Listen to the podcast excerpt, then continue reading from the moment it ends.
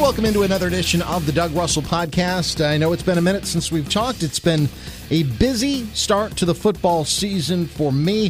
Of course, you can listen to all of the stuff that we're doing over at 97.3 The Game if you're in Milwaukee, statewide on the Game Radio Network, on the Packers Radio Network, or worldwide on the iHeartRadio app. But uh, wanted to bring you a Packers preview of their Game 2 against Atlanta. Uh, that's what we're going to try to do on Fridays throughout the football season. Just kind of give you a taste of what we're talking about on the game and uh, give you a little uh, preview as far as what's going on leading up to whomever the Packers are playing. And it's the Atlanta Falcons this week. And coming up in just a few minutes, we'll check in with Kelly Price from Fox Sports 5 in Atlanta, formerly of uh, Channel 26, NBC 26 in Green Bay. So she used to cover the Packers. Last several years, she's been covering the Atlanta Falcons. Uh, she's the host of Rise Up Tonight and the Dirty Bird Report on Fox 5 Atlanta. Uh, we'll also check in with Bill Schmid here in just a moment or two as well. But I want to lead things off with the injury report report, if you will, because that's been the storyline for. I would say the Packers, but also the NFL. We'll get to Aaron Rodgers coming up in just a few minutes as well, because I've got some thoughts on that.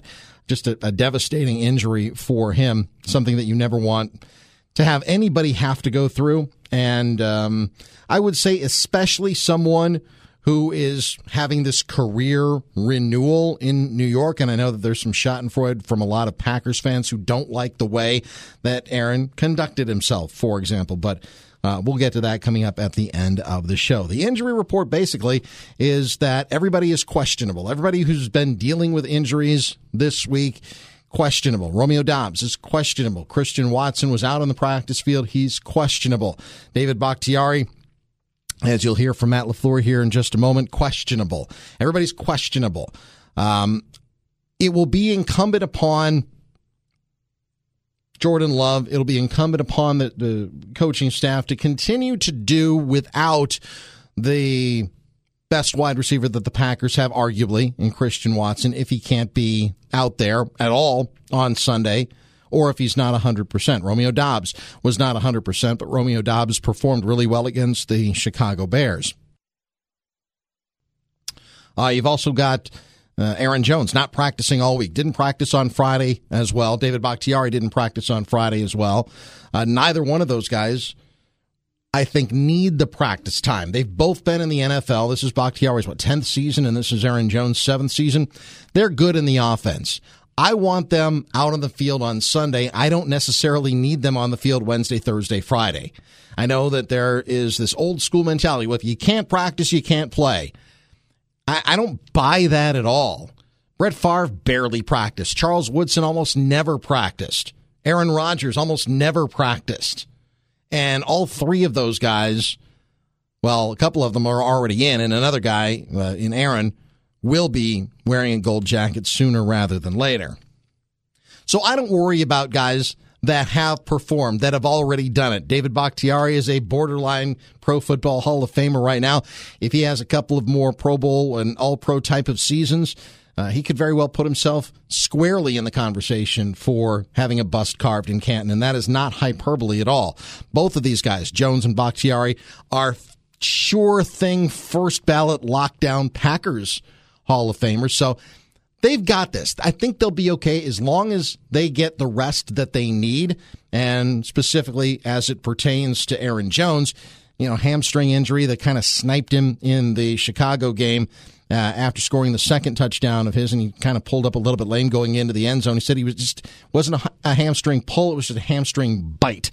So we'll see how much of a bite that is for Sunday at Atlanta. But this was the very latest and the last news conference that you'll hear uh, from Packers head coach Matt LaFleur heading into the game on Sunday.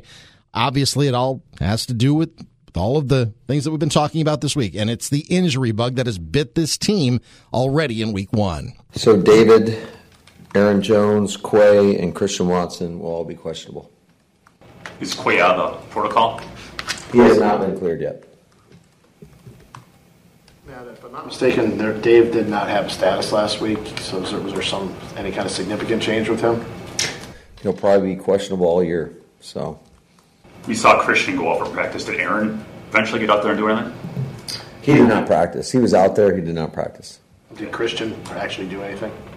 Yes. He was limited. limited.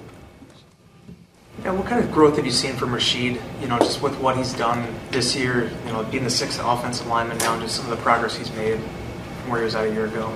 Yeah, I think um, just overall understanding of what we're trying to get accomplished. I mean, he's always had the physical tools, and I think he's just matured not only as a football player but as a person, and he's gone in there and done a really nice job for us. I know it's kind of the nature of the beast of facing former coaches and players, but is there any challenge going up against Jerry Gray, who's seen your offense for a bunch of years? Oh, I'm sure there is. Yeah, he, he I mean, he's seen a lot of our concepts, and um, you know, he might throw some wrinkles in there, but that's kind of the challenge every week. You, are never quite sure what people are going to do, and um, you know, so it's just you got to be willing and able to adjust when needed.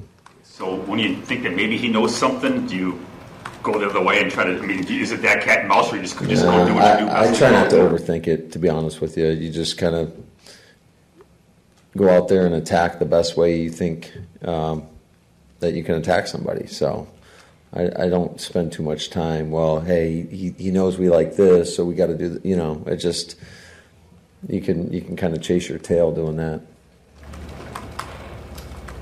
with Rashan still kind of easing back in, uh, we saw Lukas kind of a slow kind of training camp, but coming out with the sack that first game. What does that do for his confidence? And then how does it feel that you can count on him going forward that he did get that big play?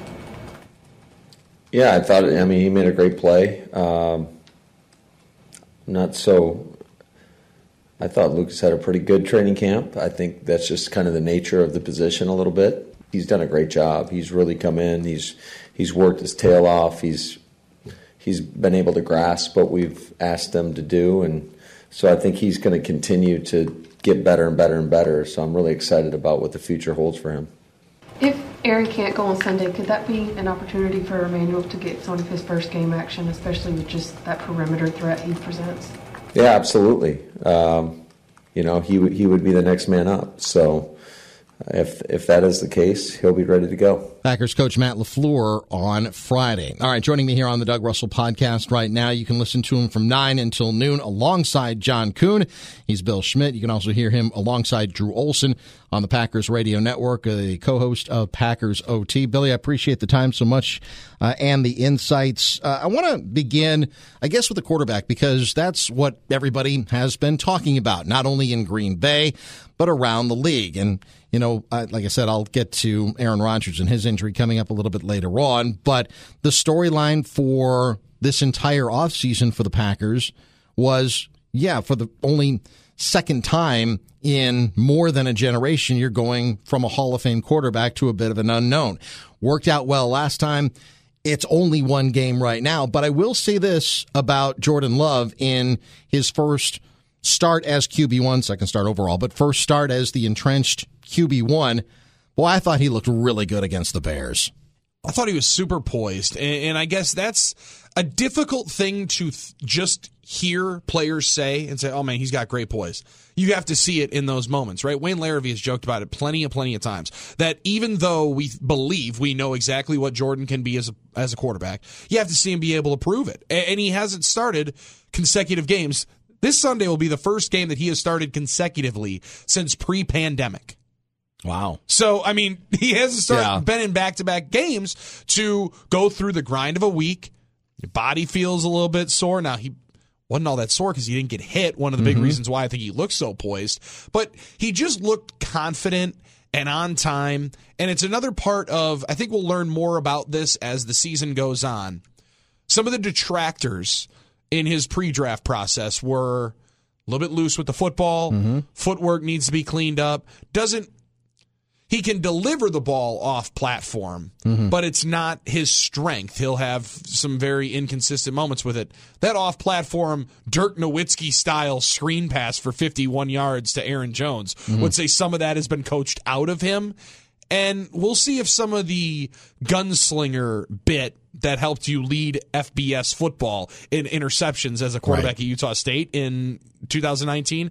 If some of that's been coached out of him, but he was he was really really impressive, and, and it's one of the reasons why I took such incredible, immense joy in watching that game as somebody who's grown up going to games with my dad, talking stuff to any Bear fan that would listen to me when I was a pear shaped youth and now pear shaped adult, right? Like that was a satisfying moment because I knew everybody else that was my age on the other side of the rivalry, Doug, mm-hmm. had waited their entire life for Sunday. I, I, then got kicked right back down the stairs. Oh, it's beautiful. And I lived in Chicago, as you know, so I've yep. got a lot of friends behind enemy lines. So it's yeah, you, fun. It, it, can be even more personal for you because you you had been there for so long, right? And and even people that weren't of a certain age group, people that had lived through and remember the 1985 Bears, mm-hmm. have been waiting these 30 years again because they had finally felt like the big bad wolf was gone.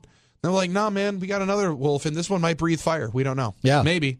We'll see. Hopefully. Well, I mean, it's interesting that you bring up the, the coaching of Jordan Love because I think that his two predecessors – and I know that you can't compare two Hall of Famers to a guy who hasn't yet had consecutive starts in the mm-hmm. NFL. When I say this, I realize that. So I'm not trying to, you know, add two and two and get seven. But when Brett Favre came to Green Bay, he had a quarterback guru in his head coach and Mike Holmgren who coached him out of some bad habits. Aaron Rodgers held the ball too high famously. Mike McCarthy now, Mike, Sherman was his rookie coach, but mm-hmm. then in the second year, Mike McCarthy became the Packers head coach. And when Aaron took over as starter, Mike McCarthy was the head coach, and he coached him as a quarterback's guru who had worked with the likes of Joe Montana and Steve Young in the totally. past as well. Um, Ed coached him out of some bad habits. Now you've got Matt LaFleur, who is a quarterback's guru, who has quarterback's coach help lead, you know, ironically enough, former Falcons quarterback Matt Ryan to an MVP season. And he's perhaps going to try to coach him out of some bad habits. How much of an advantage do you think it is to have a young quarterback with a head coach who understands that position as well as what we've seen in the past and now what we have in the present? I, I think it's really, really beneficial. It, Matt also played the position, mm-hmm. right? He played it in college. Um, knows what that grind is going to be like. Also understands that I don't ever believe the quarterback has to be the biggest rah rah guy. He doesn't have to be Pat Mahomes running up and down the sidelines saying, Come on, guys, we're going to win this one. I know we're going to, right? Like, you don't need that. Mm-hmm.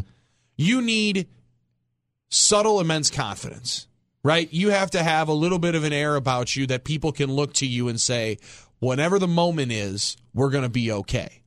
And and I think that stuff can't necessarily be coached, but it can be trained, right? Like you can train somebody to in those moments bank off what we've worked on for the last three to four years and believe in yourself that you're going to be able to get it done. I also think while Matt LaFleur needs a large amount of credit, and Aaron tried to, I think, drop a little bit of that on him in 2021 mm-hmm. when he wore that corduroy suit to accept his second straight MVP. Sure. I remember he kind of winked and he said, buddy, trust me, I know we make jokes, but two MVPs, three seasons here, you're a huge part of it. Yeah. He helped him kind of clean up and realize like you have to be. We love that you throw off platform so well. Just imagine what it would be like if you were on platform a couple of times, right? And then you saw 2020 and 2021. It was on time, it was on rhythm, it was clean, it was crisp. And, and Tom Clements, I think, needs to have some a certain amount of credit given to him for it because last year I thought it was kind of a punchline. Many people thought like this is just to satisfy Aaron in mm-hmm. one of his final years here. But Rodgers said it, and I think Jordan would admit to it as well. Tom Clements probably helped out Jordan Love way more than he was even helping out a 36, 37, 38 year old Aaron Rodgers. And, and one moment. of the things that I like about Tom Clements is that, okay, so Aaron's moved on. Tom's still here. Tom, still and, here. Yep. And Tom Clements helped when Aaron Rodgers was in the formation of being an NFL quarterback, holding the ball too high, um, you know, questionable. He was great with young quarterbacks. Yeah. yeah, and he was great with young quarterbacks. But Tom had retired, and Aaron had helped lure him back and yep. put out feelers saying, "Hey, it would be great if you came back and you know help me at the end of my career." But after Aaron left, it would have been easy for Tom Clements to piece out. Instead, he's still there. He's still helping develop the next generation of quarterbacks. And, and I'll, I'll, even give credit to Matt indirectly on that as well, where, Doug, you've been around this a long time. There's a crazy amount of egos in all professional yep. sports, and football is no different. You're going to tell me how why this guy is knows quarterbacks better than I do. And and they would never have mm-hmm. worked together before They frankly they're of a different generation. different generation, coaching trees different, kind of different offenses, right? Mm-hmm. Tom Clements was mostly a West Coast offense guy. This is very much not the West Coast offense. So to be adaptable and identify the fact that I don't know everything. Mm-hmm. I can learn something from a different style of quarterback coach. One of our guys can become a much better player because of his tutelage. I think credit credit does need to go on to Matt for that auxiliary part of it, not just the strictly coaching of Jordan, but understanding that the environment we build around him is ultimately going to be what makes him successful or not. You mentioned Jordan Love staying clean, and that was such an important part of his poise against the Bears on Sunday. Uh, let's talk about the offensive line as long as you're here. I know how Love much you that, love talking yeah. about the big uglies up front. Zach Tom can play. Yeah, he's a stud. He's a stud. And when you've got Bakhtiari healthy, and I know that he hasn't practiced this week, but I don't know that he needs to practice. He talked about that last week. He's talked about it with Matt Schneidman a couple of times, and, and I think he's right. I think he's at the stage of his career, a decade in, that, yeah, he's got the offense down pretty well. He knows Yeah, he how to play this it. game. But you go up and down that offensive line, and it's stud after stud after stud after stud, and that oftentimes, as as you know, and it's an unfortunate part of, I guess, NFL media, the offensive line doesn't get talked about as much as it should because that's the foundation of what this offense can do. And this offense put up 38 points last week. Yeah. Well, And- 31. I mean, one was a pick six, but go on. Yeah, but well, and look at what Philadelphia does. Look at the way that the Eagles run their operation. It is built from the trenches on out, right? Like Jalen Hurts uh, able to make a certain amount of mistakes because. Well, they have two guys that are probably going to have gold jackets on their mm-hmm. offensive line, and they churn dudes out that are going to continually be Pro Bowlers. I think the other part of the Dave equation that hasn't been brought up maybe enough, maybe not so much. The relationship he has with Elgton Jenkins and the amount of reps that they have banked. Mm-hmm. One of the other reasons why you don't really need to be on out there for a Wednesday practice. Is it good? Yeah, for sure. We'd love to mm-hmm. see you on out there. But you and him and Elgton are going to have all the communication on game day down to an absolute T. There, there's nothing that's going to uh, surprise either one of them about what the other one is doing at any specific time. You mentioned Zach Tom right out of the gates. I'm excited to see how he takes the challenge this week. David Onyemata, Grady Jarrett's a hell of a player. Now I don't know how much he's going to see him uh, outside of you know stunting around to the outside, but Bud Dupree was a big time sack guy a couple of years ago. Injuries have kind of curtailed his production the last couple of years, but this Atlanta front four, Calais Campbell's a part mm-hmm. of that as well Yeah, he's a newcomer. they they got dudes, right? Like they, they got some guys that you recognize mm-hmm. and remember and know are going to stress you in some different ways. Zach does it with exceptional footwork, leverage, and he's he's what a coach would just dreams about of probably a little undersized, doesn't look exactly the part of a right tackle, but shows that you can play any position on this offensive line with exceptional technique and, and a attention to detail that never wanes depending on whatever spot you're at. He was probably good enough to start last year. And if you're talking in brass tacks, maybe beers on the table, the guys up in 1265 would agree that maybe he should have been in last year at some point. But he was so valuable being able to jump in at a moment's notice at left tackle that scramble the Jets if he was playing right guard that uh, maybe it's not as valuable of an asset right there. You put him in, know that for hopefully 17 games, barring injury, he is going to be the front side protector for your future. Pretty dang good spot to have and, and pretty insane value when you think about a fourth rounder. Yeah, your future and your present, and uh, Bakhtiari, a fourth rounder as well. I Yeah. mean, these guys. They've been Crazy what happens when they don't draft anybody in the third round. Yeah, sometimes maybe maybe they just shouldn't Just draft anybody. third round picks for two fourths and we'll be all good. I, I think that's probably the, the most wise thing you can do. All right, so uh, Zach Tom was the guy last year, but in years past it had been Elgton Jenkins, that Swiss Army knife, who could play everywhere on the line and do it at a really exceptional level. Whether it's Tom, whether it's uh, Elgton at left guard. Now, how important is it for those guys to have one set position that you know that's what they know that they're holding down, as opposed to being that Swiss Army knife? Uh, it's it's pretty important from a continuity standpoint, knowing what everybody else is doing. But I think it's a strength of what the Packers organization has done for, and it's been a foundational piece for a number of years, is they're going to cross train their guys, right? You're going to learn guard, you're going to learn tackle, you might even learn center, and maybe you came in as a center and now you're going to go play tackle. And understanding all the nuances of each position not necessarily knowing that you're going to have to go in at a moment's notice like TJ Lang would do mm-hmm. throw a couple of years back. He was exceptional at the Swiss Army knife spot. But then it also, once your time comes to get locked into one position, say like Zach Tom over at right tackle, you understand the the whole orchestra that has to happen across the offensive line for a play to work right. One of the best advantages you can have at that position is knowing everybody else's job. because yeah. even though you might not have to tell everybody else what they're doing, you understand the why of why you're doing it. And and it's something that joked about this in the beginning with the youth of America. I think I think youth wants to know why. Can we figure out the why we're doing this and then the process will be a lot easier to go through. What player do you expect that is in his second year because I thought last year's draft class is going to turn out to be exceptionally strong. Who's going to make the biggest jump from year one to year two, in your opinion? Devonte Wyatt, and I keep hearing that name too for a couple of reasons. Yeah. And I don't want to just go on the easy one, but the biggest reason is just because of opportunity. Yeah, I mean, was Dean Lowry an exceptional player for the Green Bay Packers? No.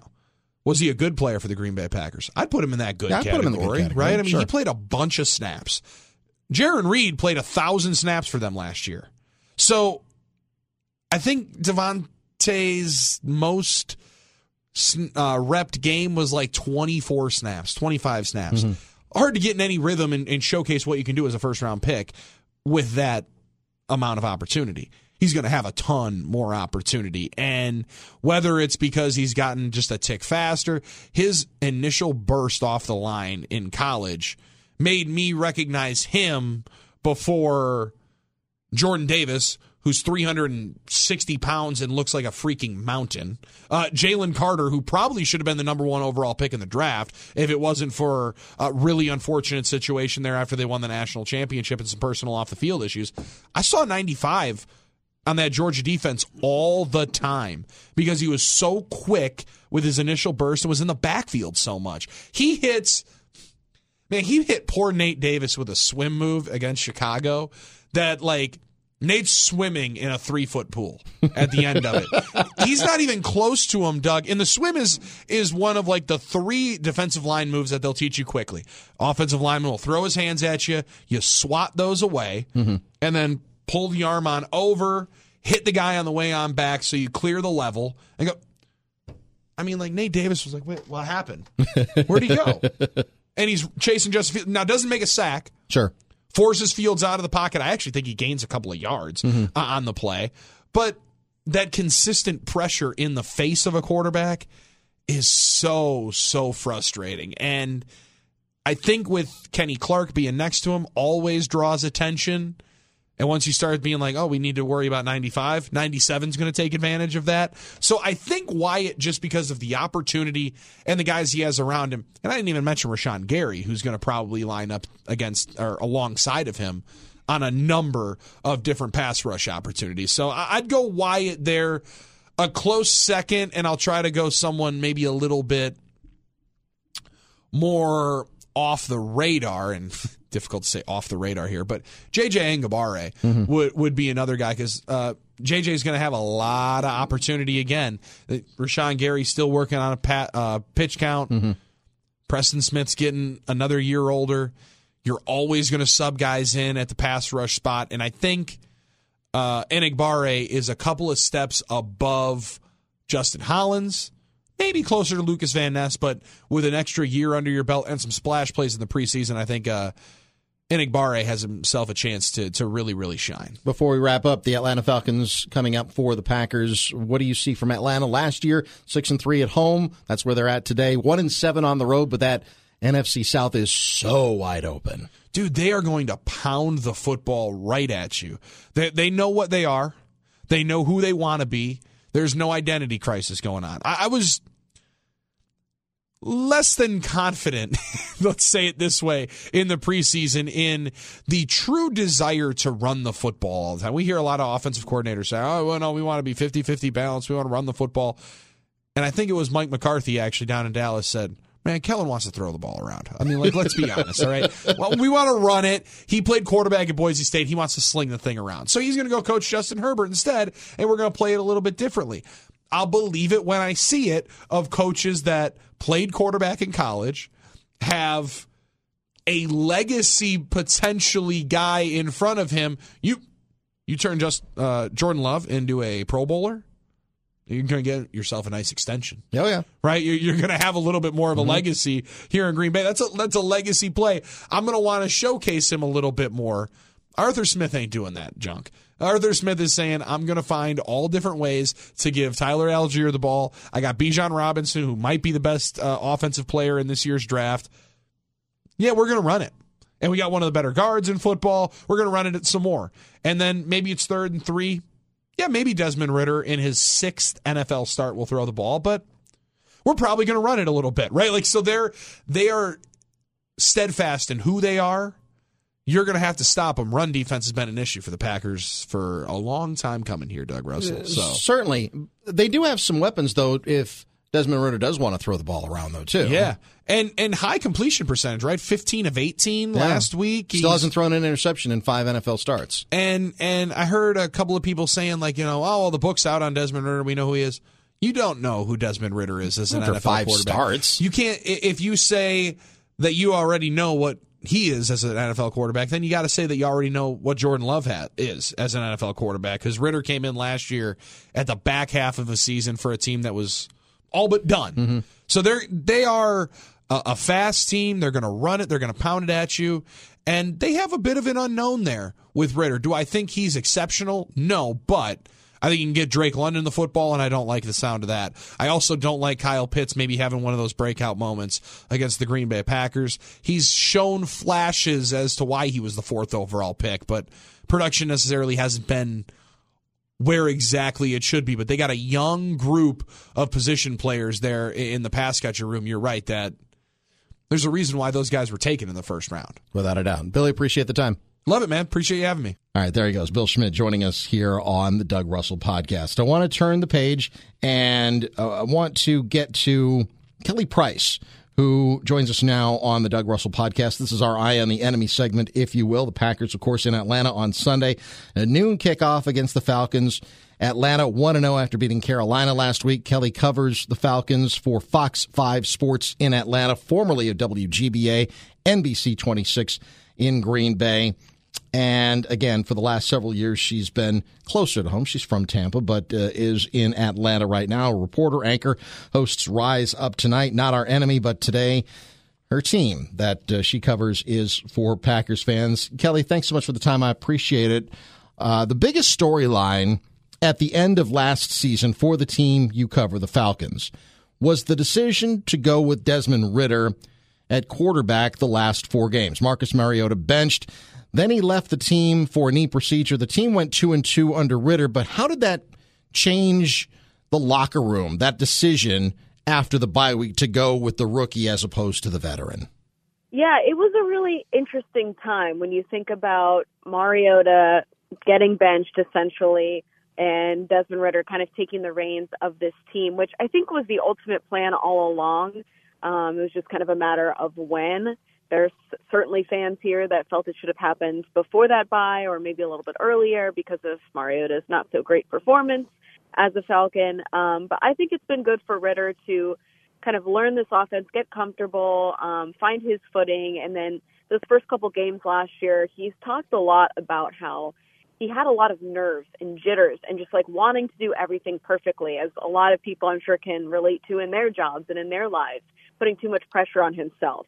And I feel like throughout his maturation process now in year two as a pro, but year one fully as a starter, he's starting to see, you know, the confidence build and some more of that comfort that I think he didn't have in those first four starts last season. Um, obviously, just one game so far, one very small sample size. Um, but you saw that throughout this week one win for the Falcons. The entire offense really got more comfortable as the entire game wore on. And you could say that about the defense as well, which is a positive trajectory that you want to see on both sides of the ball from any player. But I think for Desmond Ridder, it was good to just kind of like get out there. He even said, you know, I'm excited to kind of like get hit and just kind of like get back into that side of it, um, just to kind of get more comfortable and get more of those reps and chemistry built in this team. Going back to last season for just a second, the Peyton Manning executively produced show, the quarterback Marcus Mariota, part of that. Did that give you any insights as to how the Falcons operate or how Mariota, how he operated? Did it give you any insights as to maybe I didn't know about this or about that, the way that the Falcons do business? Honestly, no, not for Mariota, but I did find the Patrick Mahomes and Kirk Cousins part of that uh, series wildly interesting. I never really consider myself like a Kirk Cousins fan or follower or anything, but after watching that, I really like felt like I understood who he was and why people like him so much a little bit more. It's the dad shirts, um, isn't it? Prob- that's yeah, it's probably not what like Packer fans want to hear, but I I thought he was like really enjoyable on that series, and I didn't expect to come out of it like you know rooting for him a little bit. Um, but Patrick Mahomes, I mean, I think a lot of people love what he does on the field, and he's pretty unproblematic off of it as well. But to see kind of like the hard work that he's put in, you know, the stuff that with his trainer and in the gym, that was like fascinating for me as someone who's covered, you know, thousands of these athletes throughout my time as a reporter to see the different things that he does and um, you know, his trainer's philosophies and stuff. That was like fascinating for me to see and the episode about the play calls was really fun. Um, I thought they did a really good job with it. I don't know if they're doing it again this season um, or if they've announced who it's going to be, but um, I didn't really learn anything about Mariota, I'll say. but Mariota, you know, he's a really nice guy, but he's he's probably just not as interesting as those guys, and definitely didn't have the level of success that they did. True, no question. Uh, apparently, Peyton Manning has approached several quarterbacks, and none have said, "Sure, I'll be part of season two. I don't know if they didn't like what they saw in season one, but I thought it was a really fascinating series. I thought it was great, and I didn't think there was anything that you know a player could look at and be like, "Ah, oh, well, I won't, don't want that out there," or you know, I, I thought it was pretty unproblematic. No, I did too. Absolutely. So hopefully somebody will take him up on the offer. Peyton Manning, by the way, was a Packers training camp. He and Jordan Love did speak. Jordan Love said afterwards that he did not get asked, but I don't know how forthright that was uh, about Jordan Love because I think he'd be fascinating as well. Kelly Price, our eye on the enemy from Fox 5 Sports, joining us here. Uh, let's continue on with the quarterback theme. Taylor Heinicke is getting $7 million this year to be Desmond Ridder's backup. That's a lot of money to hold a clipboard, but it also leads to the question of how much rope does Ridder have if he struggles at any point this year? It's a really good question, and I think that we'll obviously see what happens there. Um, but I think the thing with Heinicke is he was looking for somewhere to land that was a good landing spot for him as well. I feel like this was a very mutual um, agreement. Um, he's from this area. He literally owns a house seven minutes from the Falcons facility in Flowery Branch. So this was a big homecoming for him. Um, he went to high school here at Collins Hill and, you know, still goes back there all the time, is super tight with his family who's still here. So I think it was as much a Taylor Heinicke decision to come here as it was a Falcons decision to bring him in. Um, and you know, I mean, every fan in the NFL, not just Packers or Jets fans, saw this week how important it is to have a reliable backup quarterback. And I think that's something that's been de-emphasized across the league in the kind of most recent years and in, in developing that second quarterback and having a really good one because you're one play away from wanting to play that guy or needing to play that guy. Um, as for the Falcons, you know, that wanting to play side of it could come into effect. Um, but Desmond Ridder, I think, has been doing everything he's been asked to do. He hasn't, you know, a lot of fantasy fans out there might not love that Kyle Pitts and Drake London aren't getting the touches that um, they wanted to see in week one, but Desmond Ridder was doing what he was asked to be asked to do. He wasn't um, asked to, you know, throw these deep bomb touchdowns to Kyle Pitts and the fantasy owners, you know, mm-hmm. making them happy. And Arthur Smith has talked a lot about that. So I think as long as he continues to stay on that path, not throwing an interception throughout his five games now as a as a pro is really impressive. And there's definitely a bunch of stats about how few people have done that in the NFL. Um, if he keeps doing that, they're not going to have to go to Heinicke. Uh, you mentioned Arthur Smith. I do have a question about the head coach. Is he, in your opinion, too conservative? Because I know that he heard it from fans last week after taking a knee with almost a minute and a half left in the first half and a couple of timeouts. I was curious as to why he made that decision. I think it was a curious call, to say the least. What did he explain went into that decision? I'm sure he was asked about that specific decision. I was not in his post game press conference, so I can't tell you everything that he said. That is Arthur Smith. He is more conservative, I think, on the spectrum of all these NFL coaches, right? Um, but I think that's his style. Like that's who he is. He's not going to change who he is because he's a head coach now. Um, you've seen this from him before. I think you know it's kind of like a throwback era with him, with the whole you know emphasizing the ground game and let's be really physical up front. Um, it's it's a very different kind of style in the NFL these days. Um, but I think there's definitely a certain part of the Falcons fan base that really like deeply appreciates that about Arthur Smith. I appreciate that about him. He's not going to just like become some flashy guy because right. he's not the head coach of an NFL football team. Um, I appreciate that about him. I feel like he's very authentic with it.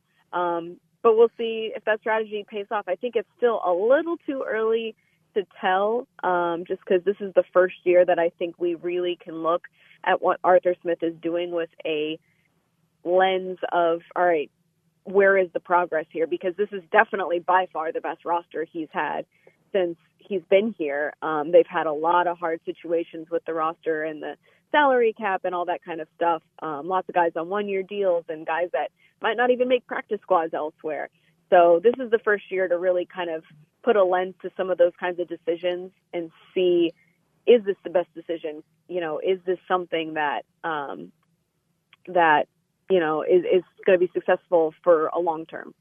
As long as you bring up the running game, looks like you've got a pretty good one down there in Atlanta. Bijan Robinson, Tyler Allgeier. Robinson, the high draft pick, of course. Allgeier wasn't, but he still ran for a thousand yards last season as a rookie. How do you anticipate the two of them sharing carries this year? The early returns are pretty good. Yeah, I mean, week one, anyone who watched that game will have noticed both of those guys averaging over five yards a carry in the run game and in the receiving game as well. They're both threats, um, especially Bijan Robinson. You saw him really show you all the different reasons that they brought him in as the number eight overall pick this past year. They feel like he can line up in a lot of different places. I think it's going to make it really hard on opposing defenses because you don't know where he's going to go. They're really good at kind of using him in a lot of different ways. And this offense didn't even have Cordarrelle Patterson last week. So that's a whole nother element to this offense that we haven't even seen work with these the two running backs. Um, but they're so fun to watch. I mean, even just in that week one and in that first preseason drive that we saw from them, it's fun to see them on the field together and individually. They're both electric in very different ways. They both have very different running styles and strengths, kind of like AJ Dillon and Aaron Jones in Green Bay, two very different running backs that complement each other very well and make this offense go. Kelly Price from Fox 5 Atlanta, our eye on the enemy for just a couple more moments. Last year, the Falcons 6 and 3 at home, 1 and 7 on the road, a slew of close games. But the NFC South is so wide open. Last year, 3 7 and 10 teams. Tampa Bay just a game better at 8 and 9, and they were the division winners. How much of a feeling is there that this Falcons team is as poised as anyone in that division to make the next step up? Oh, absolutely. This division is completely wide open. I remember saying last week I didn't have the NFC South going 3 and 1 in week 1 on my bingo card and two of those teams were playing each other so one had to lose, right? right? Yeah. So, I did not expect that from week 1. That's to say this NFL is a very equal league. There's a lot of parity across the league and anyone really can get win on any given Sunday. But the NFC South is going to be just uh, very interesting to watch because none of these teams on paper have enough, you know, to be like, wow, they're going to be the dominant favorite here. I think the Falcons are way improved from the 7 and 10 squad you saw last year. And Arthur Smith got seven wins out of that team. And that team was not top to bottom roster wise, not even close to what this one is. So I think it's definitely, like you said, a wide open division. I think it's the Falcons for the taking. Um, of the four teams, I feel like they kind of have one of the more talented rosters and complete rosters um, and can really make some noise here and make the playoffs. Final thing for you, as we're joined by Kelly Price of Fox 5 Atlanta, formerly of NBC 26 in Green Bay. Finish this sentence. The Falcons will win today if what? The offense stays balanced and the run game dominates. Fair enough. Kelly Price from Fox 5 Atlanta. Kelly, I appreciate the time. Always good to catch up with you. And uh, stay cool down there in Atlanta. I know it gets pretty warm down there. Definitely warmer than Green Bay. Without a doubt. Thanks, Kelly. Thank you. Kelly Price joining us here from Fox 5 Sports on the Doug Russell podcast. Of course, the story in the NFL this week and it had deep reverberations in Green Bay with the Packers, and it affects the Packers next year. Of course, they're not going to get a first round draft pick from the uh, New York Jets. They will get a second rounder because Aaron Rodgers won't be there to get the 65% of the snaps that would have been required for the Jets to convey that first round pick to Green Bay as part of the trade that they made just before the 2023 draft. But man, what a just what a downer this week in the NFL. Breaking huddle with the two tight ends. And three wide and Cook in the backfield and the bare-armed Rodgers moving from left to right. Studies the front first and 10 jet 43 there's the snap. Sets and looks. Look out from the side. He's grabbed spun and sacked down. Brought down on the play by Leonard Floyd. Oh he came rocketing through. He sacks Rodgers. It's a loss of nine and they're back to the 33 of New York when that three plays in a row where there's been pressure up front. We knew that was Rodgers is down. Rodgers is down.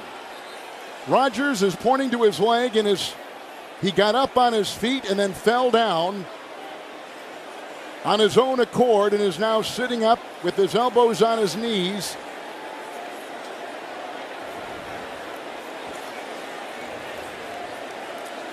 But Floyd got him and twisted Rodgers and the quarterback for the Jets is down. And we're at 11:15 in the first quarter. Just three minutes and 45. And Rodgers is being helped off the field with his arms around two athletic trainers, walking with regularity, but leaving the game at the 11:15 mark of the first quarter. And Zach Wilson will come in. And Rodgers is limping as he gets to the bench. wow. That is unbelievable. To go from such excitement and just four minutes in, everybody in this stadium holding their breath, hoping that it's nothing serious. So Zach Wilson has got it second down and 20 after the big sack by the Bills. All right, I'll uh, deal with the quarterback real quick. Um, uh, concerned with his Achilles. Uh, MRI is probably going to confirm what we think is already going to happen. So prayers tonight, but it's not good. Yeah, it was bad. It was a torn Achilles tendon. Robert Saleh, the head coach of the New York Jets, very somber after game, despite the fact that his team just won a thrilling game on opening night against a division opponent that's predicted to win their division. This is a huge win for the Jets, but all anybody could think about was the quarterback. All anybody could think about, I guess rightfully so, was Aaron Rodgers.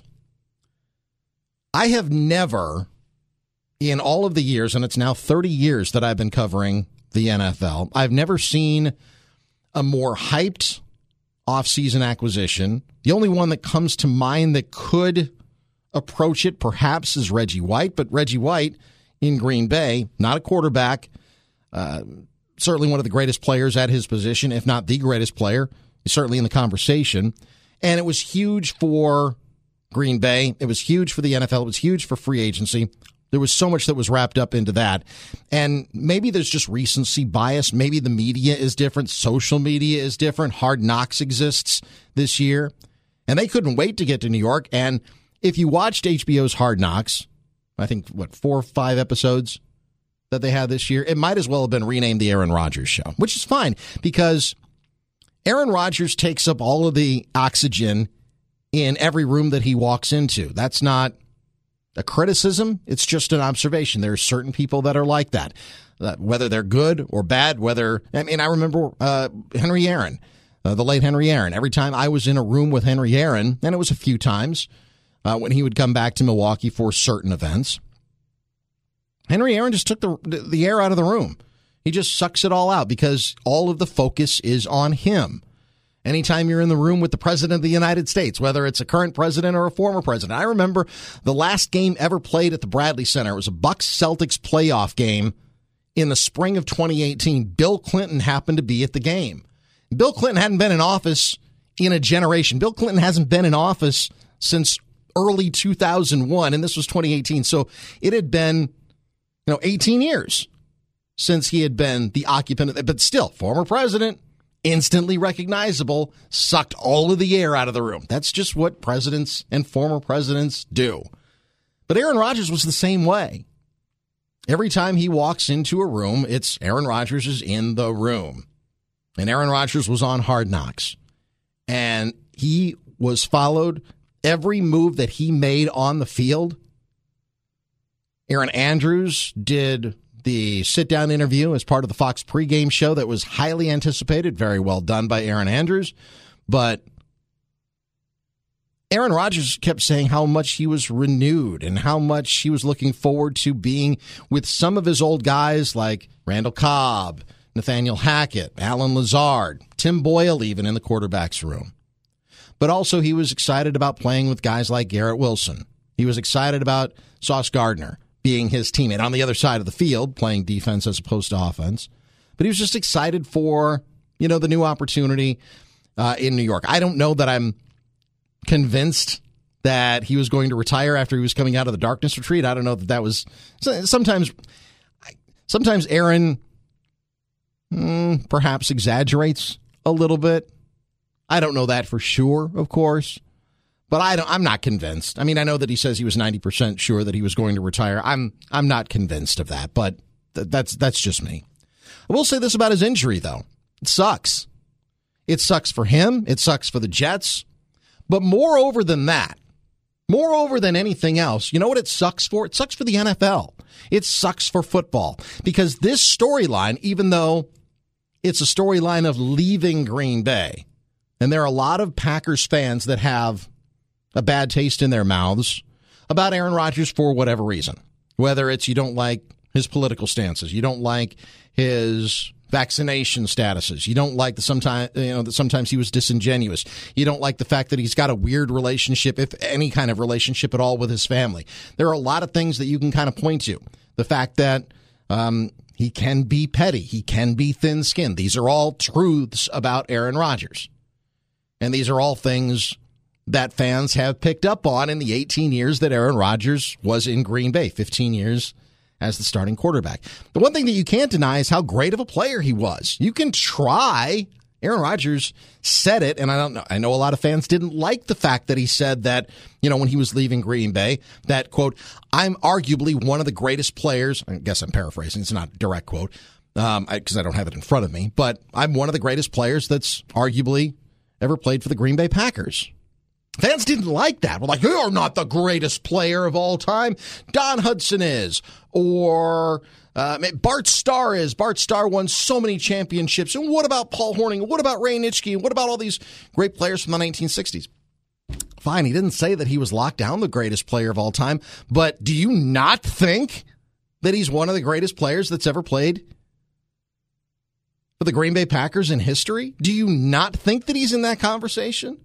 If there was a Mount Rushmore of great Packers players, I mean, if there's the Mount Rushmore, obviously, Vince Lombardi is up there and Curly Lambeau is up there, and I think Bob Harlan should be up there. But if we're just talking players, if you don't think that Aaron Rodgers is one of the Mount Rushmore greatest four players in Green Bay Packers history, you're crazy. Or you just don't know football, or you just have some sort of weird thing about the 1960s. Aaron Rodgers, absolutely, recency bias be damned, is one of the greatest players that has ever played in a Packers uniform and arguably the greatest player that has ever played in a Packers uniform. That is fact.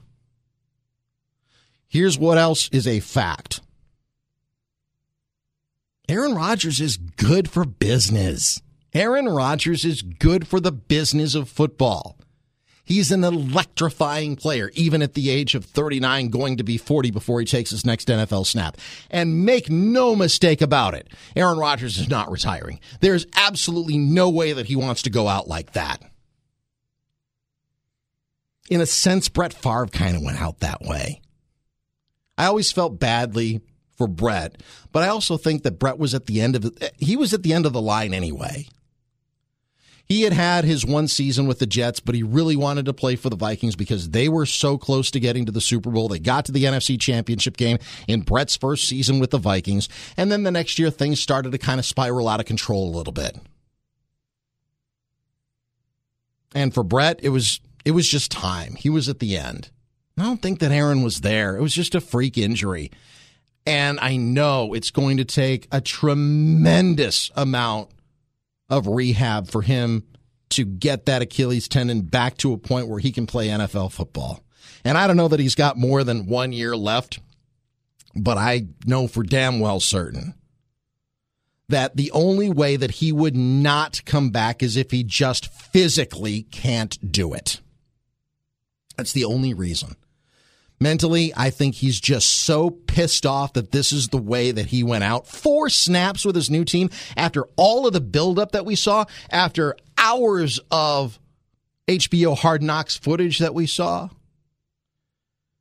after being the guy that the Jets so desperately needed because the Jets have a damn good football team, an incredible defense. They've got some talent on offense, and they've got a young quarterback in Zach Wilson, who they drafted number two overall, that just was kind of thrown to the fire. And this was perhaps a renewal for Zach Wilson for his career. Could he salvage his career, you know, sitting behind the experienced Aaron Rodgers, learning from Aaron Rodgers. Because Aaron seems to, I mean, you can ask Jordan Love about this, seems to have embraced his role as not only the leader of the, of the, football team, but also as a mentor to the young quarterbacks, especially one that seems to have a lot of upside, especially when he was drafted just a couple of years ago in Zach Wilson. But, you know, Football coaches sometimes make dumb decisions because their owners make them make dumb decisions. Well, we drafted the guy number two overall. Damn it, you've got to play him. Well, maybe that's not the best way to go. I love what we saw last week from Jordan Love. And when Jordan Love was last a QB1, he threw 17 interceptions in a college season at Utah State, not even a Power Five school now I think Jordan Love, after three seasons of seeing how Aaron Rodgers takes care of the football and some of the nuances that he's picked up on over the last three years, I think Jordan Love could have a great career. And I think that if you want to even spin it back another 15 years, I think Aaron needed that behind Brett. Three years is a long time, but it can be a hell of an apprenticeship. So I wish Aaron well. I have no ill will towards Aaron Rodgers at all, whatsoever. Um, I've always just tried to tell the truth about Aaron Rodgers. I mean, some of it's good, and some of the off the field stuff is a little weird to me. He's a great player and an electrifying presence. And football is better when Aaron Rodgers is on the field. So We'll see him in 2024. I'm absolutely convinced of that. We'll talk to you soon right here on the Doug Russell podcast. Again, coming up on Sunday at 8 a.m., I'll have Packers game day kickoff with Wayne Larrivee and Larry McCarren is at noon on your Packers flagship 97.3 The Game. Have a great weekend. We'll talk to you soon right here on the Doug Russell podcast.